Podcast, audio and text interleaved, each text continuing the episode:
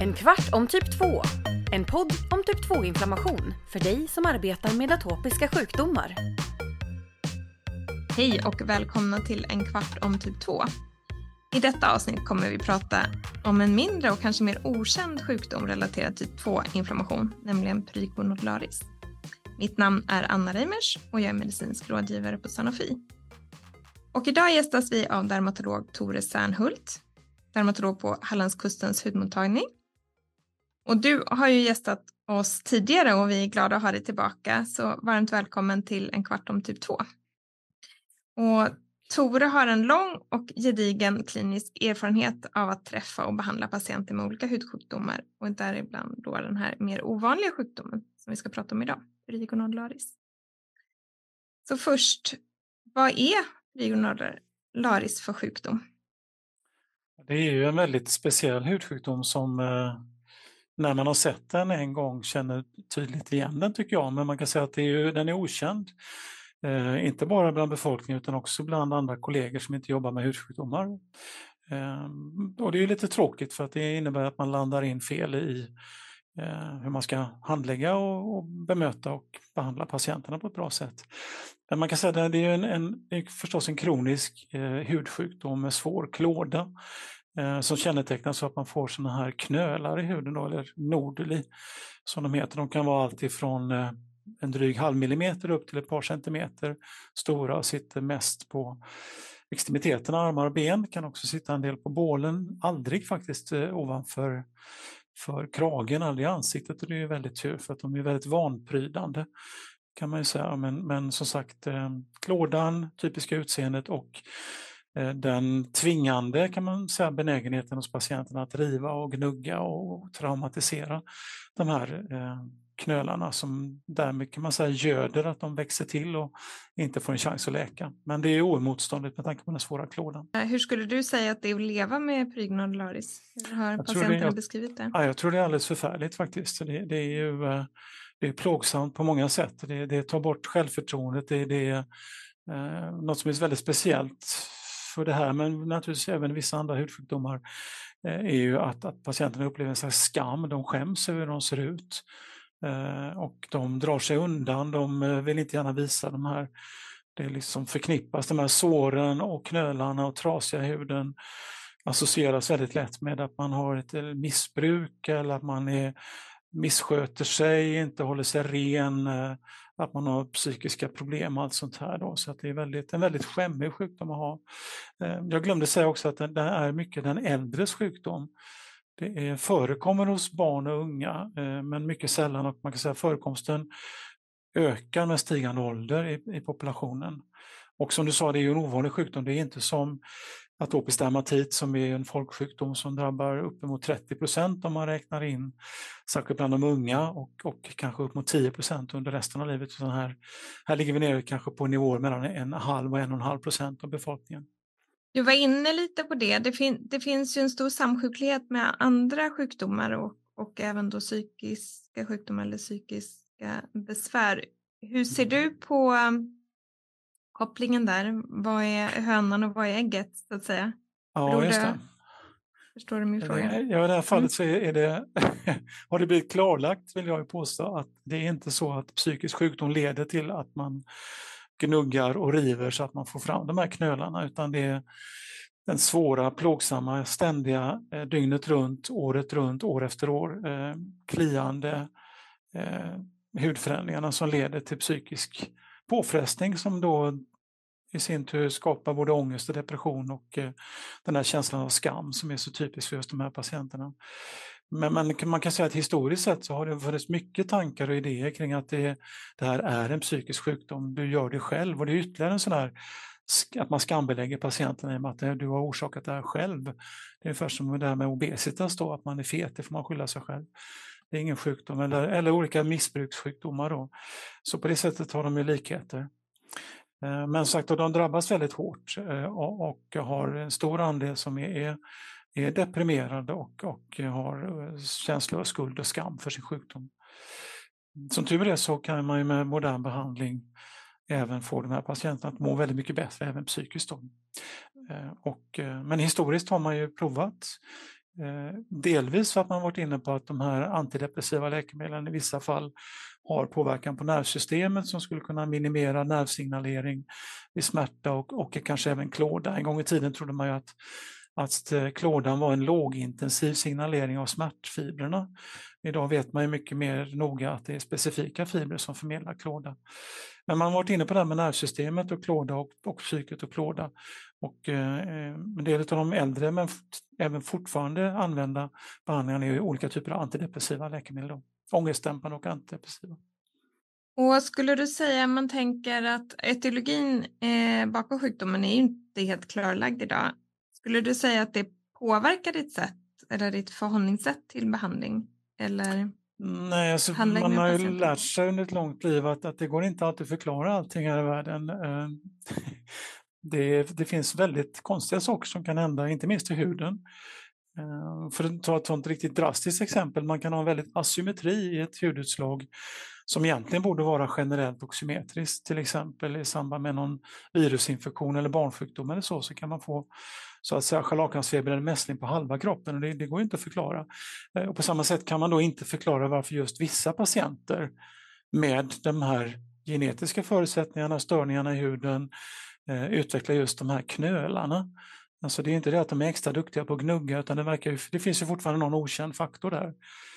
Men vi är väldigt glada att, att eh, modern forskning till viss del eller till stor del pådriven av läkemedelsföretagens utveckling av nya läkemedel har lett till en stor eh, ökad kunskap kring vad det är som händer i huden som gör att man kan eh, eh, jag borde då informera patienterna så att de kan släppa den här skuld och skamkänslan och dessutom ge möjlighet att kunna behandla dem på ett väldigt bra sätt.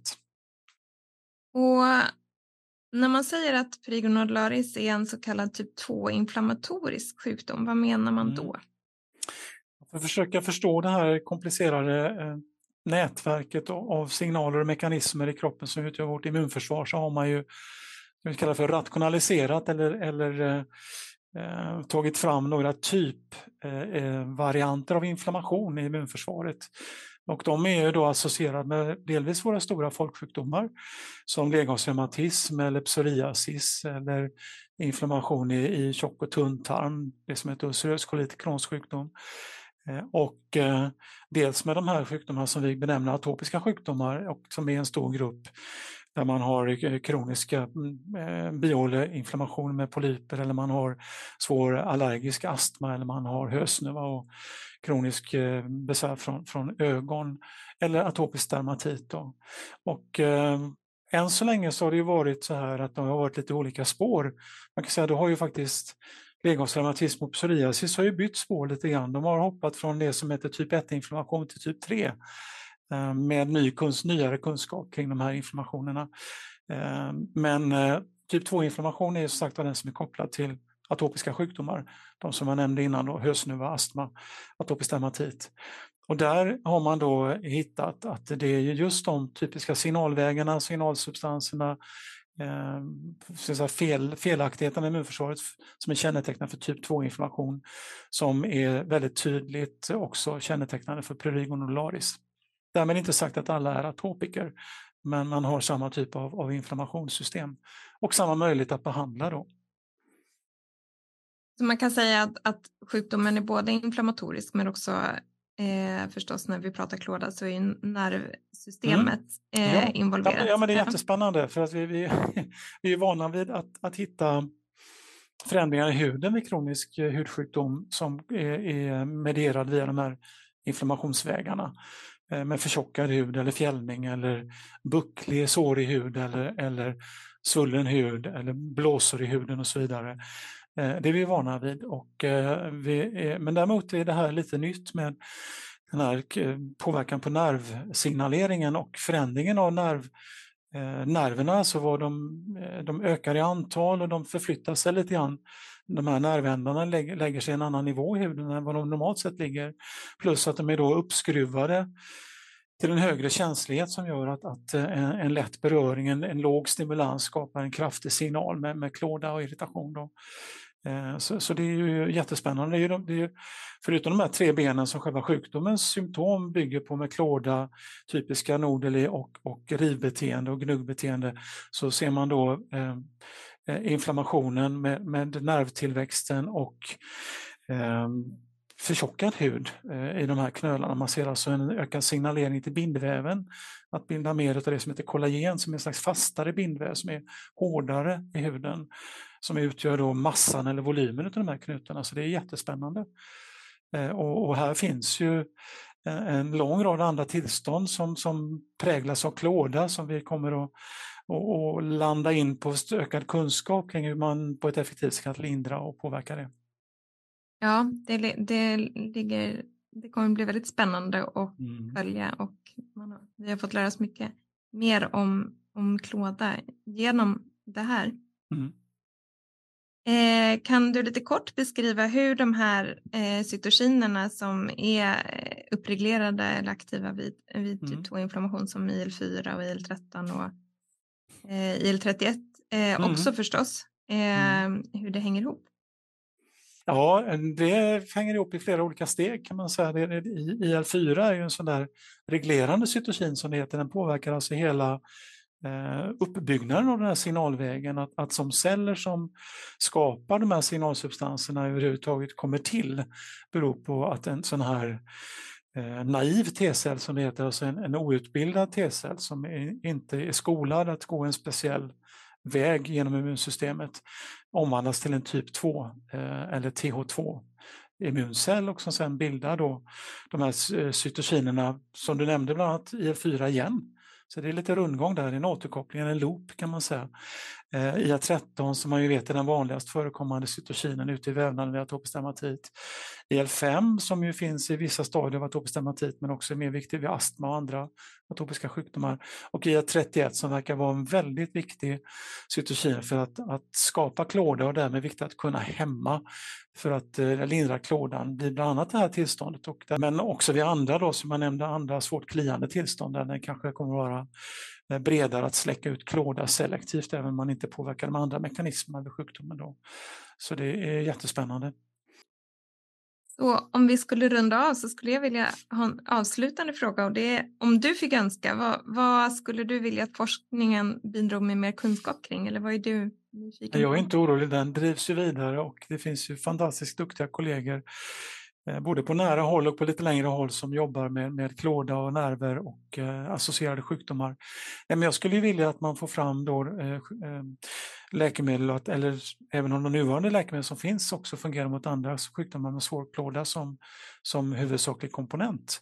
Det skulle jag vilja, men egentligen så är det inte forskning jag är bekymrad för utan det är ju hur den här kunskapen ska penetrera ut så att, att eh, både patienter och läkare brett vet att det här finns hjälp att få, att man söker hjälp eller att man då får en, en remiss från en vårdcentral. Så att det är det här att eh, om inte primärvården eller folk i allmänhet känner till att det finns, ja, så befolkningen känner till att det finns eh, de här hjälpen att få, så, så kommer väldigt många att vara fortsatt eh, i, i väldigt svår nöd, vill jag påstå faktiskt. Lida, lida nöd av sin sjukdom. Lida av sin sjukdom. Ja, det är viktiga sl slutord. Eh, Tore, stort tack eh, för att du mm. kunde delta och eh, bidra med din kunskap och dina synpunkter idag. Eh, vill du återkoppla till oss så hör av dig på en, en kvart om typ 2 sanofi.com. Och det, den här e-mailadressen finns också länkad i infotexten till poddavsnittet.